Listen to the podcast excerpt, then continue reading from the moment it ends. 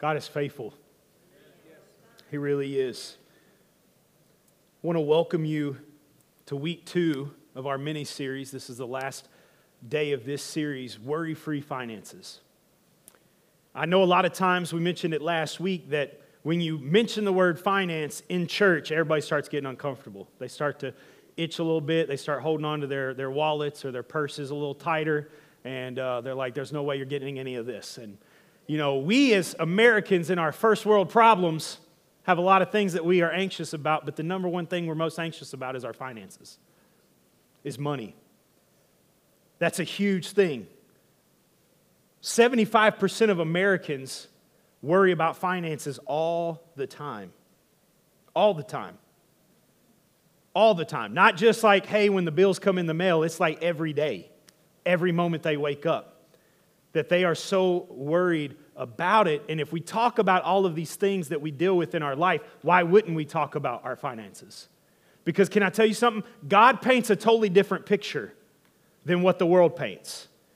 He does not give promise of anxiety and worry and stress when it comes to your finances. He gives promises of blessings overflowing till there is no need. Let me remind you, Malachi three ten, it says, "Bring the full tithe into the storehouse, that there may be food in my house. And thereby put me to the test, says the Lord of hosts, if I will not open the windows of heaven for you and pour down for you a blessing until there is no more need." Until there is no more need. We talked about that last week, that it fills up to such a place that there's no need in our life. Cars are functioning well. There's enough groceries to get us to the next paycheck. Our, our cough has gone away and we're not having to go pay doctor's bills. Like, there's no need of anything in my life. Are there wants? Absolutely. There are still things that I want in my life that I just financially am not going to be able to just go pick up whenever I want it. But we're going to talk about seven pillars of wisdom in our finances today. But I want you to hear me. God wants to fill you up to such a place that there is no need. I think America and the church need to re-identify what the word need means. What you need. Not, well, everybody else got this car, why can't I have that car? You don't need that. If your car gets you from home to work, you got a good car. If your car get you from home to work, but still doesn't have heat, it's all right. Wire up a hairdryer and stick that thing to the front of your hood and let it just blow back on you. Keep the windows down because I don't know if that's a fire hazard or not. Don't say I suggested that. You just, I don't know. I wash my hands of this. Again, when you cling to this, this scripture, you have to realize, does it mean I'm going to see not see hardships anymore? No, there will still be things going. Gas prices are still raising. There are still things. But the people who are givers, that have no need, aren't sweating it. They're not sweating it because God is just making that gas extend. Just them fumes are a little stronger. That quarter of a tank goes ten miles farther. Because God has promised us that we'll be to a place where there is no need. But I need to remind you this week, it says, try me. You know what that means? You have a choice to make. His promises in the word always hinge on our choices. If you choose to do it my way, I'll bless you my way. If you choose not to do it my way, you'll find out what poverty truly is. All, all, and that's not in just poverty in your money, ladies and gentlemen. That's poverty in joy. That's poverty in your worry. That's poverty in your physical body. That you'll find out that God does a lot for you on a daily basis. But we have to be reminded that it's all about how we choose to do things. So I want to give you some practical things today. If I'm searching for wisdom, where do I go in the Bible? Proverbs. Exactly. Proverbs. What's beautiful about Proverbs to, to people who might be new to the word, there's thirty-one of them. You can read one a day. One proverb a day will change your life forever. I can promise you that. Incredible scripture in there, and we're going to read some of it today. But Proverbs talks about wisdom one hundred ten times. The word wisdom is found one hundred ten times in the book of Proverbs. And out of that one hundred ten, twenty of those times, wisdom and finances are directly linked together. So again, don't tell me God's not a God of finance, because he is, he is linking it all through there. And we talked about last week, there's over eight hundred verses that deal with finances in the Bible. So again, let's look to Proverbs. If you have, or in your Bible, turn to Proverbs eight, twelve through twenty-one. Turning your Bibles to Proverbs chapter eight, verse twelve through twenty-one. This whole chapter, wisdom is written out, but it's written as if wisdom was a person. So when you hear them addressing things, or you hear them talking to things in your life, this is wisdom, speaking as a person in these verses. Proverbs chapter eight, verse twelve through twenty-one.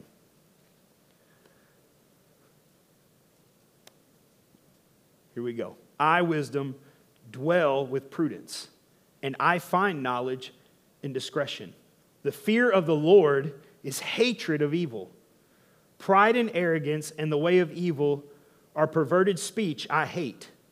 And perverted speech I hate. I have counsel and sound wisdom. I have insight. I have strength. By me kings reign and rulers decree what is just. By me princes rule and nobles, all who govern justly.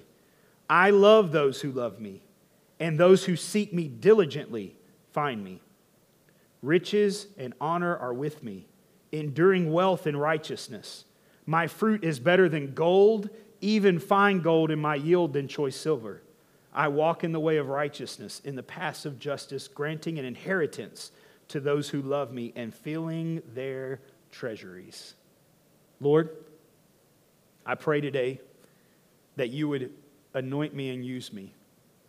Anoint these lips to speak your word, to convey it. I know that it's the Holy Spirit that speaks and transforms our hearts. So may our hearts be open to hear this word today, that God, you care about where we are financially in our lives. Lord, I just love you. I thank you. I give you the praise, the honor, and the glory. Touch this word. May it transform us forever. And it's in your name we pray. Amen. Wisdom is making the right choice at the right time. A wise decision is one that you make today that you won't regret tomorrow. Anybody ever made one of those choices? Not the wise one, but the one you regret tomorrow. Some of you make it and regret it right after you made it. Yep. Wisdom is making a choice today that you will not regret tomorrow. Man, sure would be nice to make more of those decisions, right? Who, who would ever not want to make more of those? I want to tell you something. You may not feel like you're good with money, but can I tell you, you can learn? Yeah. Wisdom just told me in the scripture, those who seek me diligently find me. The problem is all of you are eight, nine-year-old children that walk in your room, do this right here, and then come back and say, I can't find my shoes. Hey, pastor, I can't find wisdom. Hey, babe, I'm sorry everything's falling apart. I just can't, I can't find wisdom. I went and looked. How long did you look? Well, for about thirty seconds. How about you just tell me how to do it, Pastor? Why don't you just tell me to plug and play the numbers and it'll all work out? Wisdom comes to those who diligently seek it. You can learn how to be good with the things that you are given, but you have to be diligent about seeking out wisdom in that area. That means asking people. That means going to a, to a class or allowing somebody to look at your finances and you go, here's what they look like. This is everything I got. This is me being truthful, honest with you. Diligently doesn't mean, well, I'll just show you what I make, but I'm not going to show you what I spend. Diligently seeking is, here it all is. Oh, and here's all the debt too that I, I got into a couple years ago. If you're going to live a worry-free financial life, you must make the decision today to learn and grow in being a great steward of your finances. If you learn to manage God's way, money God's way, He will bless you with more to manage. John Siebling says it this way, God will not bless you with more to mismanage. Let me say that one more time. John Siebling says, God will not bless you with more to mismanage. Well, Lord, if you just gave me more, I could get out of this debt. No, because you're not managing what I've already given you. Okay? And can I, can I talk about this just for a second? Riches and honor are with me, enduring wealth and righteousness. My fruit is better than gold. Did y'all catch that? My fruit is better than gold. You having worry-free finances doesn't mean everybody in the room is going to become millionaires. But it means everybody can get to a place where they live with no need. Your ends always meet. and there's some left over for you to be able to enjoy a vacation or time with your family or to go get a newer vehicle, okay?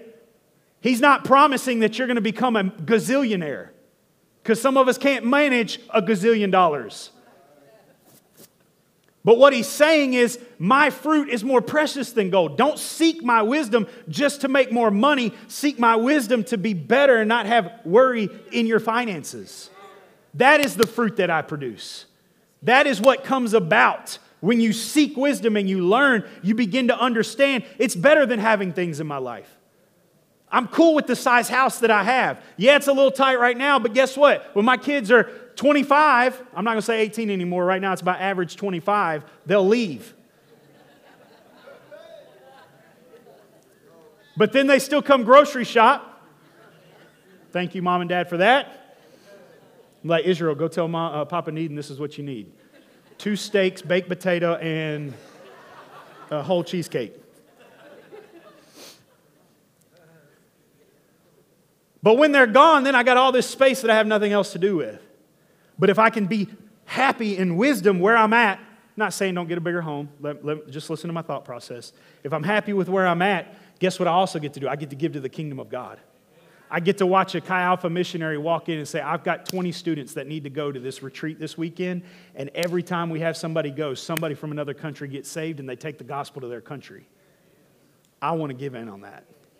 I want to be so worry-free in my finances that I might not have the nicest or the biggest, but I got enough, praise God.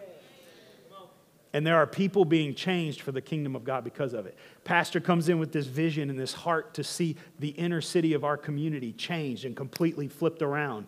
Because if you pay attention, it's a cycle. They live in this cycle. At some point, you got to disrupt that cycle, but there's finances that you have to have to disrupt a cycle. But to be able to see real change and real things happen, I need to be at a place where I understand tons of money is, is not the final end answer to all of my problems. Wisdom in my finances or wisdom in how to steward things is what the end goal is. That is what's more precious than gold and choice silver. Man. Proverbs nine one, wisdom has built her house. She has honed her seven pillars. Seven pillars that hold up the house of wisdom. So today we're going to talk about seven pillars of financial wisdom. Seven things we're going to talk about today to help you with financial wisdom. Again, I told you this. I'm preaching this from a place that your pastor wants to see you live in freedom and not be bound by your finances. I want to see you live in a place that your family can have no need. And that we can be a blessing to the kingdom of God as Journey Church. We want to get to this place. We want Journey Church, not just the individuals too, but the church to be worry-free financed. And not have to sweat those things and look at those things. So the first pillar that we're going to talk about today is vision. Vision. If you're taking notes, you need to write it down. Vision. What is vision? Vision is a picture of the preferable future. We all need something to reach for. You, most of us, are trying to make it to Tuesday's payday. But wisdom says you need to look a couple steps down the road and see where you want to be and what steps you need to take to get there. But sometimes, a lot of times, let me ask you this question. When you're planning a trip, do you just type in where you are now and figure out where you're going to go, or do you already know where you're headed? I already know where I'm going. So that when I type in that address, I can now get the process to where I want to go. Everybody tracking with me. So many of us are trying to get worry-free finances, but we have no clue what that even looks like. We haven't even instilled in our heart and mind by God to see ahead of where we really want to be. We're just living it day to day. I'm just taking it one day at a time, Pastor. That's cool. That's your action plan. We're going to talk about that in just a second, but first you need to know where you're stepping already. And what you're going to. If you don't know where you're going, you'll end up somewhere you don't want to be. You will end up somewhere you don't want to be. Write this scripture down, Proverbs twenty-nine eighteen. Proverbs twenty-nine eighteen. Where there is no prophetic vision, the people cast off restraint. That word restraint means they're discouraged. Where there is no vision, where you have no plan to get out of where you are already, you will be discouraged. You will not understand why you're having to take the steps that you're taking because you're not remembering the picture that God showed you of where you could be. So many of us see other people and we're like, man, that would be great one day. See yourself there. See yourself there. Have the vision of it to know that you need to put it down so you will not be discouraged. Vision is a starting point. Anything is possible when you begin with vision. When you begin with the vision, it's a blank canvas. God, where do you want me to go with this? Where do you want me to step? What is that for me in my life? And God begins to paint this impossible picture that we think is impossible, but with His help, we're able to walk it out. Where do you want to be financially? Write that vision down. I want to be debt-free. I want to be debt-free. Thought I'd get a few amens from the people drowning in debt, but maybe, maybe you ain't come up for a breath yet. Maybe you're still drowning in it. It's all right. I'll send some uh, oxygen tanks to you, and you just breathe on it for a second. It's possible to get out of that. You can get out of it. But you've got to have that vision and see that. For the younger people in the room, I'm going to retire at this age, and I'm going to have this much money in retirement. That's vision. So every paycheck that you get and you're putting one hundred dollars into retirement, you don't see that money yet, but your sixty-year-old self, my sixty-year-olds in the room can say amen at this one, will be very glad that you put that one hundred dollars a paycheck back. Because you retire with no worries, because you're going to have income for the remainder of your days, because you put the work in now, because you had a clear vision of where you were going. You've got to write it down. Listen, Michael Hyatt says this, "The future takes the shape of choices in the present. The idea is to imagine a tomorrow so compelling enough to guide your choices today. The future takes the shape of choices in the present. The idea is to imagine a tomorrow that is so compelling enough to guide the choices of today." Again, I want to be, I want to be able to retire when I want to retire. I don't want to keep working for the man. So my vision is I'm going to, I'm going to be, I'm going to retire at this age. I'm going to make sure I have this much money in the bank. All of my debt will be paid. This is a vision. I'm just laying it out for anybody in the room. Yours might look different. Some of you are like, I'm past that. Okay, don't worry about retirement at this point. Where, where are you at in your life and what does that look like? You've got to write it down. And it's got to be so compelling that you're okay with canceling Netflix today. It's got to be so compelling you're okay with not getting Starbucks on the way to work every day. It's got to be so compelling that those small choices lead up to the future tomorrow. If you blow and spend now, guess what? There will be nothing there at the end of the days. It's got to be a compelling vision. A lot of times, vision is birthed out of hard times. It's birthed out of a place that I have no way to figure this out. I need to see a better future. Some of you in the room, it's time to rise up and make a vision for where you're going to be in your life. Let's move forward. Number two, hard work. Hard work. Vision sounds great. Vision sounds awesome. Vision is fun. Dreaming and believing for the impossible is, is, is absolutely... I got a whole journal in my office full of vision stuff. And let me tell you, I went to a coffee shop downtown Memphis, sucked down way too much ca- caffeine and coffee, and wrote my little heart out.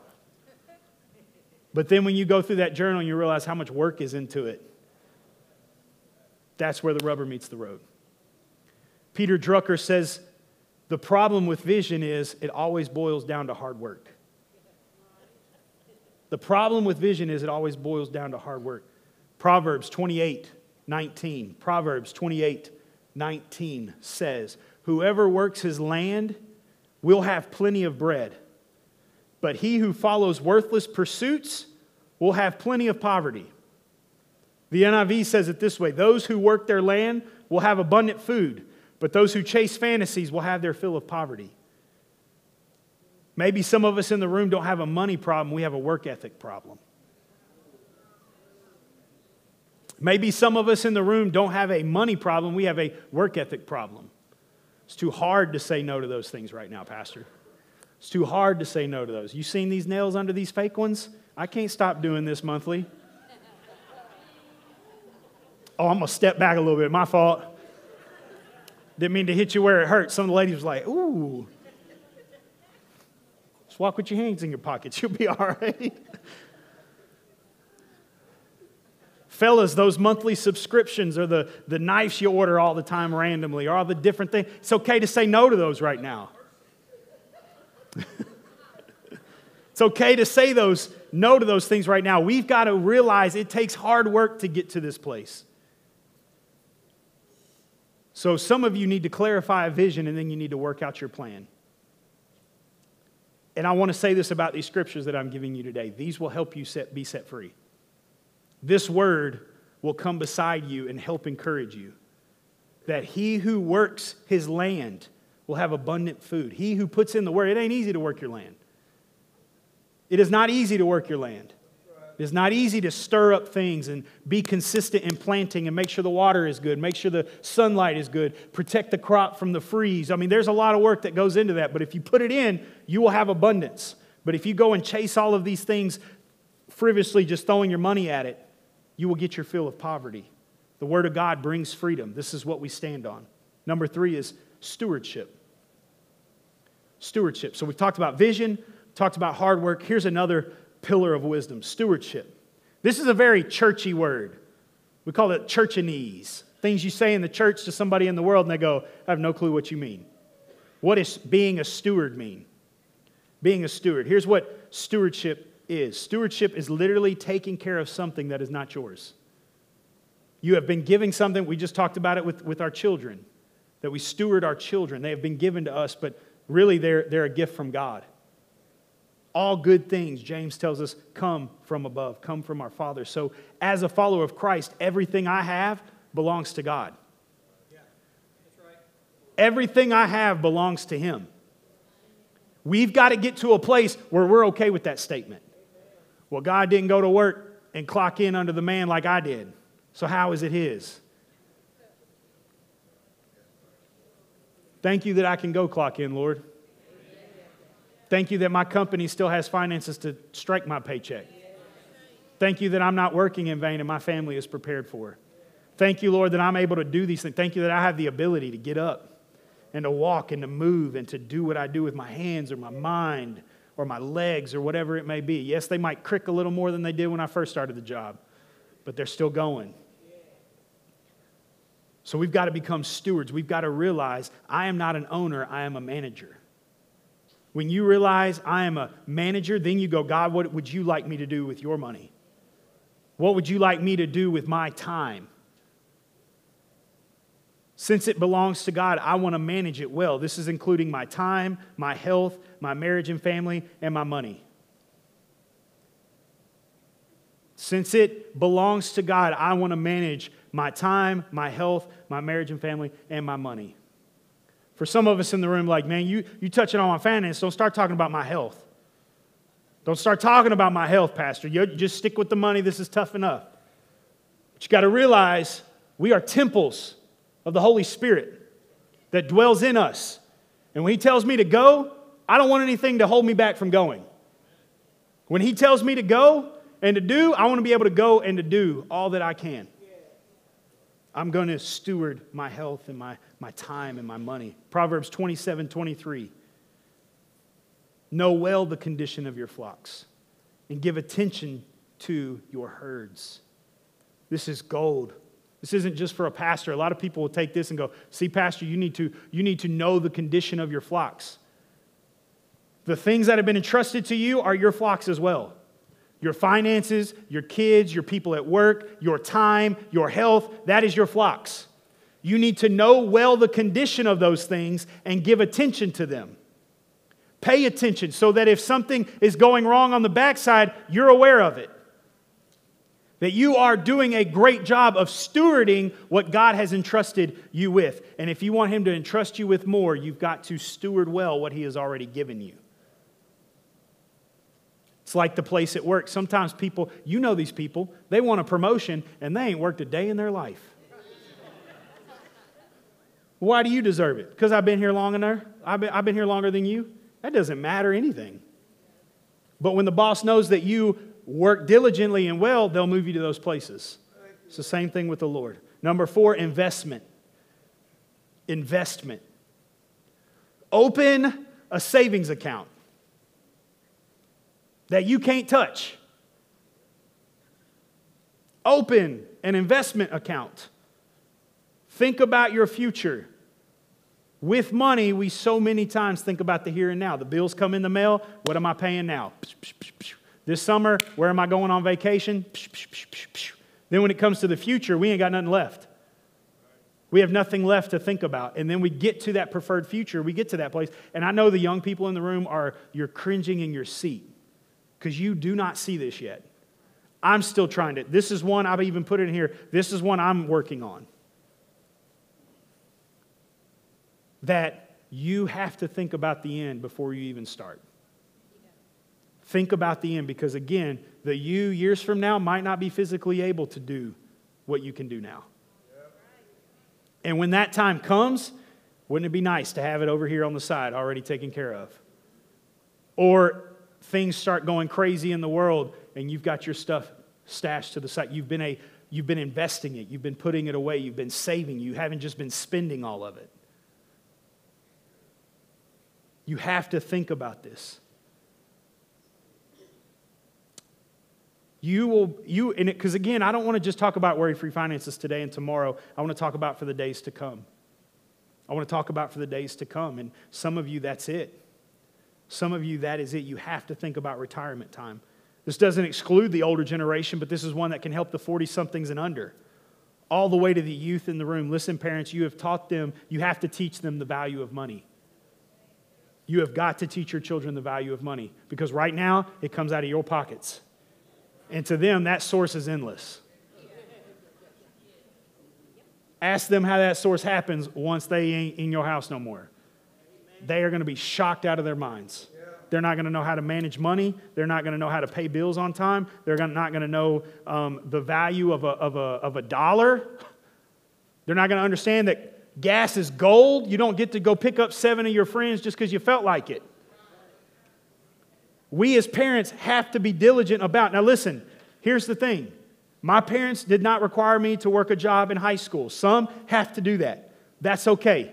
There are some on both sides. They need to work and learn responsibility. My parents are like, we'll still teach you responsibility with money, but just go and play sports or do something. If you're in sports, that's fine. But if you're just doing nothing with your life, go get a job. But it wasn't an endless source. Here's twenty bucks, put it in your tank. When that twenty's gone, there is no more. There is no more, Ma, Dad, can I please have five more dollars? No, if you want it, you better go find it. You better start charging. Hey, before you get in my car, you better pull five dollars out of your pocket and put it right there on the dashboard because it's going in this gas tank for picking you up.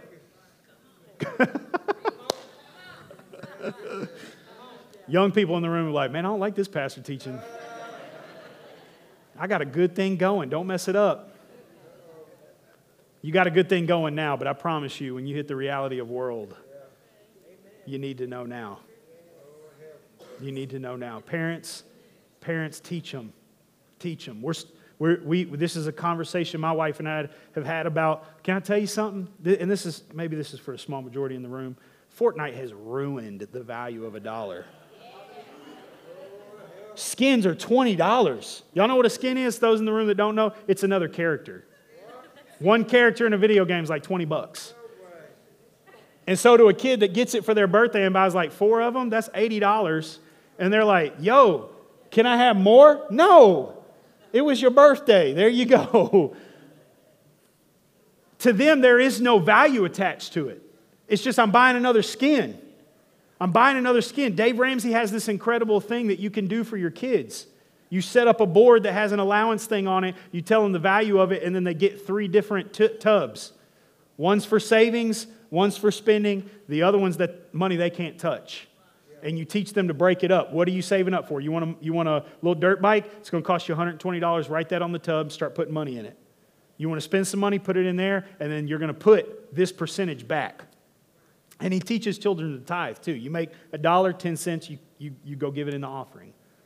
But you're teaching your children a very valuable lesson, even very young, even very young. Can I encourage envelopes on vacation? I'll buy your meals. I'll make sure you're on the beach and there's stuff in the cooler. But if you want anything outside of that, here's one hundred dollars. When it's gone, it's gone. Not getting a lot of amens for my young folks. That's all right. I promise you in about mm, ten years, you'll call me. You got to teach them. You got to teach them. You got to teach them. They're going to get that little paycheck. They're going to get that little bitty paycheck. And they're going to be like, woo, I have arrived. Then you're going to go, I need your insurance, your phone bill, and gas. And it's going to be gone. And their hearts are going to be broken. Like, it's better just living at your house. No, it ain't. So let's look at Scripture. Proverbs twenty-one twenty. In the house of the wise are stores of choice food and oil, but the fool spends all that he has. Woo! It's like the Word of God was written for us. Yeah. Like the Lord really wants us to see, wants to see us like make it in life. It's crazy how on point the Word of God is. Everybody's sitting there going, what? What? God's Word is incredible, and we've got to lean into it. Number five, I'm going to kind of get through these next few ones. Generosity.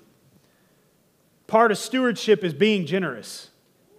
Let me tell you, because you just heard me invest, so now you're going to invest everything, and then when we need, we have a need in the church, or God wants to move and support something, you're going to be like, I'm sorry, I invested all that money. You told me to, don't touch it. But stewardship, part of stewardship is being generous, not just hoarding all your money and resources. Proverbs eleven, twenty-four through twenty-five. Ooh, this is a good one. Proverbs eleven, twenty-four through twenty-five says this. One who gives freely, one who gives freely, yet grows all the richer. Another withholds what he should give and only suffers want. Whoever brings blessing will be enriched, and the one who waters will himself be watered. Can I turn your attention one more time? One who gives freely, yet grows all the richer. According to the world, that makes no sense. But I've been trying to teach you God's Word is different. The Word tells you, the world tells you, save it, hold on to it, save it for another day, put it in your pocket, don't give it to the church, don't give it to nobody. God's saying, the one who gives freely will grow all the richer. But the one that withholds what he should give only suffers want. Only suffers want. It does not make some of you in here that are thinking through your flesh brain right now are going, that makes zero sense. Exactly. To your flesh, it will make zero sense. But to your spirit, your man inside is going, ooh! It's getting stirred and fired up because there's something in you that's being awoken. Awakened. Sorry. Yeah. Woke. I'm all in the... I won't go there. It's being awakened inside of us that gives freely, withholds what he should give. A lot of times the Lord will tell us what we should give. Yeah.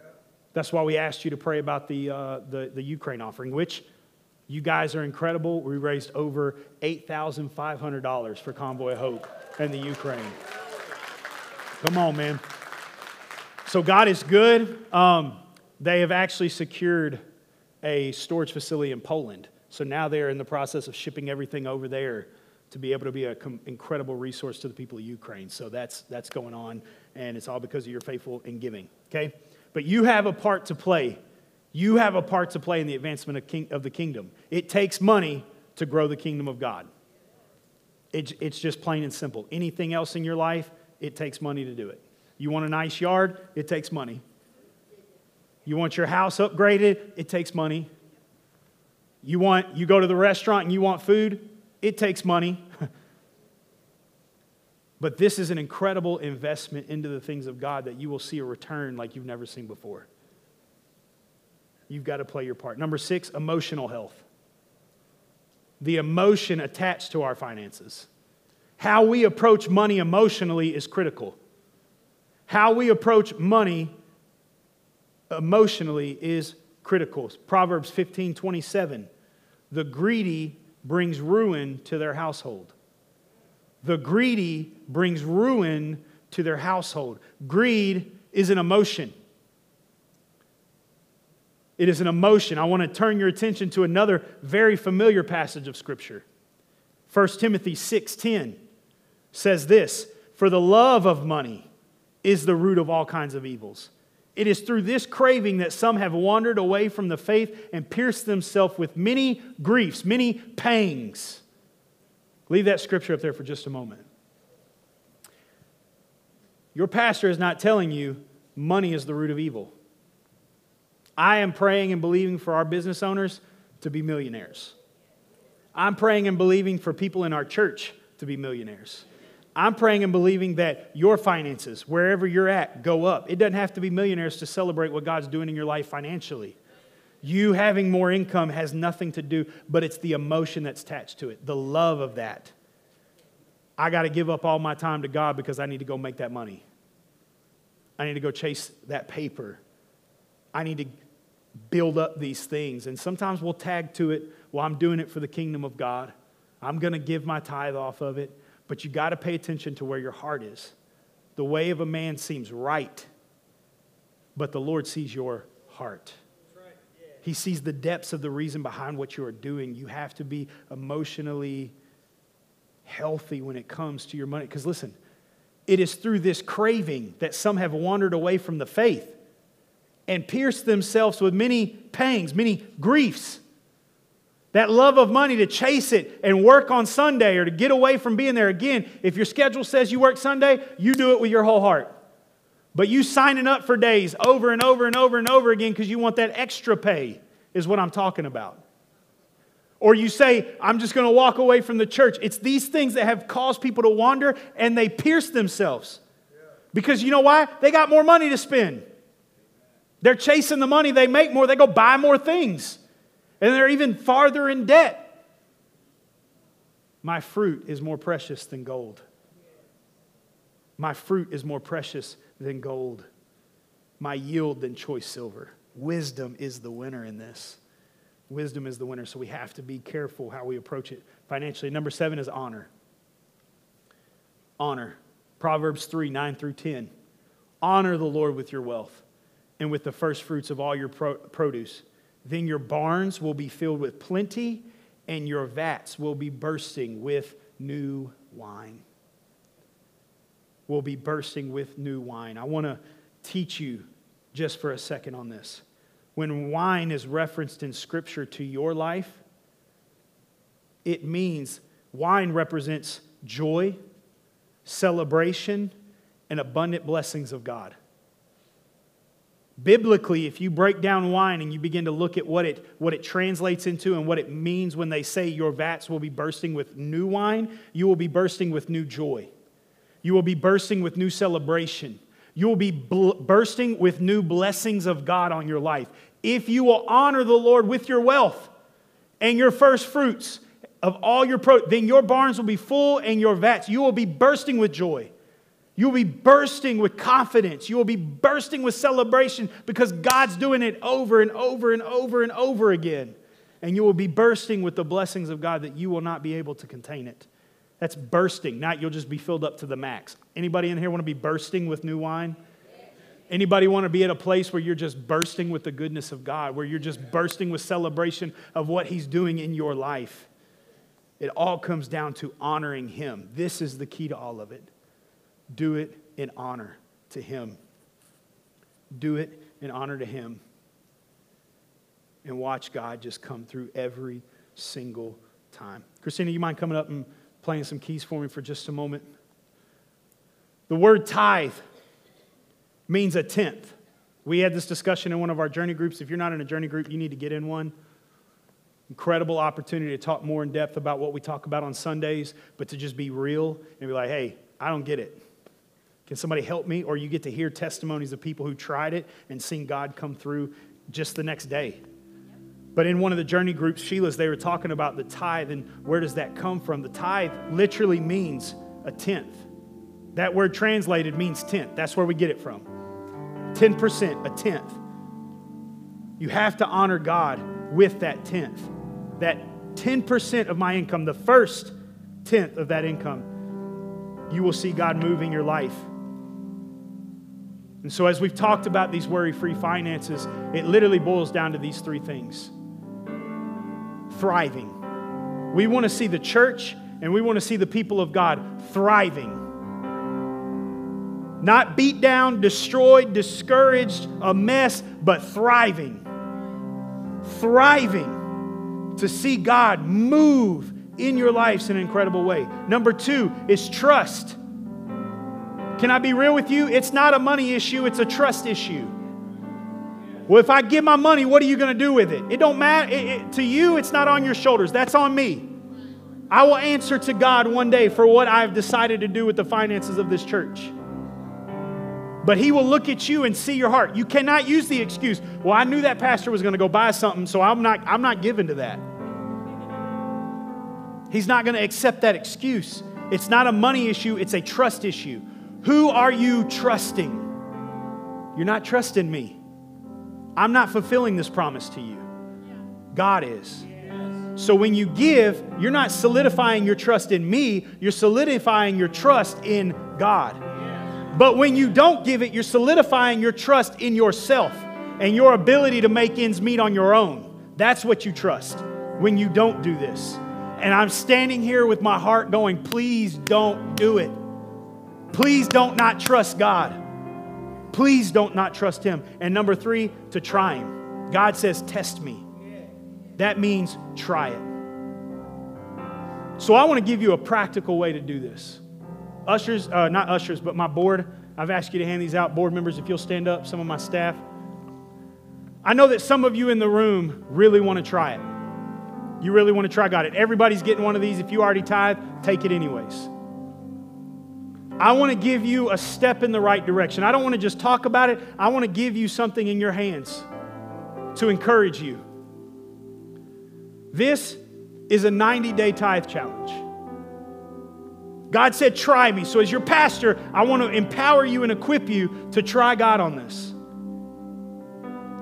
And all I'm going to ask you to do is I'm just going to ask you to fill it out, even if you already tithe, even if you're already a giver. For some of you in the room, you're about to try this for the first time.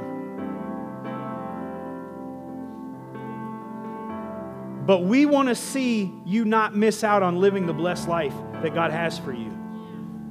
I want you to hear me. This is not about our church making it financially. This is not coming from the place that I need your money. God will be faithful and do as we trust Him and we tithe. We tithe as a church. Everything that comes in, we cut it off the top. Right off the top, we cut it off. So we trust God because we've tried Him at it, and He has been faithful. He has been wonderful in all of it. But I want to encourage you and empower you to try God today. So what I need you to do is I need you to fill out the card if you're intentionally going to try this.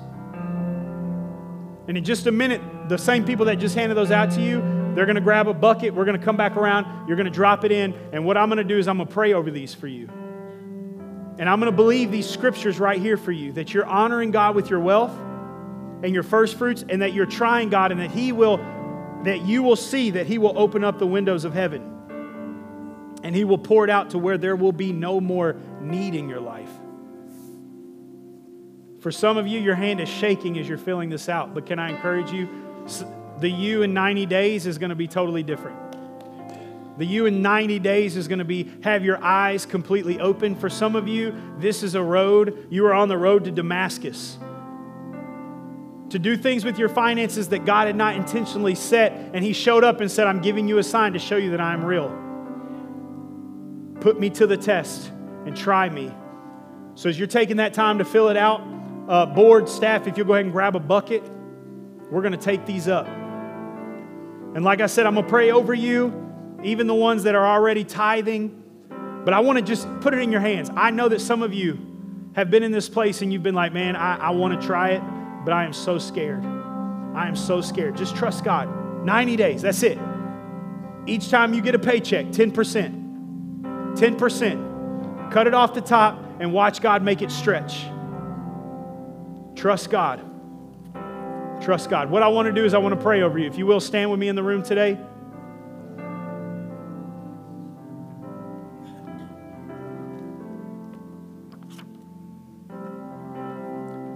Three reasons we did this series: to thrive, to see you thrive, to see the church thrive, to see the people of God thrive. To help us trust God. For some of you, this is a giant step of faith, and I cannot wait to see your reaction to how faithful God is and how wonderful He is. It's about your choice. Don't claim the, don't claim the promises attached to this if you choose not to do this. And then come back and go, Pastor, and let me tell you, let me, thank you, Lord. This is not, I'm giving a gift to the church. This is not a, hey, I had an extra one hundred dollars, I'm giving it to the church. No, it's, I'm giving my tithe. This is a ninety-day tithing challenge, okay? ninety-day tithing challenge. God sees your heart. He sees your heart. So Lord, right now, I pray over your people. I pray over their hearts. I pray over their decisions, God. For some of them, their flesh is like, there is no way you can make it if you give up ten percent of your income. There is absolutely no way possible. But God, your word tells us to try you. And we're going to be so bold of faith today that we're going to try it. We're going to cut our tithe check and we're going to give it to you and we're going to watch you do what you said you would do, God. We know that you will always be faithful on your end. So Lord, I'm just praying for incredible testimonies, the hearts of people to be stirred as they give, the excitement that comes from it, God, that you would honor them, honor them as they give. We love you. We just honor and treasure your word. Thank you for these scriptures from Proverbs, God, that will help us to walk out these seven steps. Help us to get connected into a journey group, God, so that we can link up with people of like faith when we need a little bit of encouragement, to be encouraged by our group, God. Lord, we just love you. We give you all the praise and the honor and the glory. You're wonderful. You are so wonderful. And we love you and we thank you. Bless, bless the people today. Those at home, those that aren't feeling well, God. We just love you, Jesus. And we thank you. It's in your mighty, wonderful, powerful name that we pray these things. Everyone said, amen.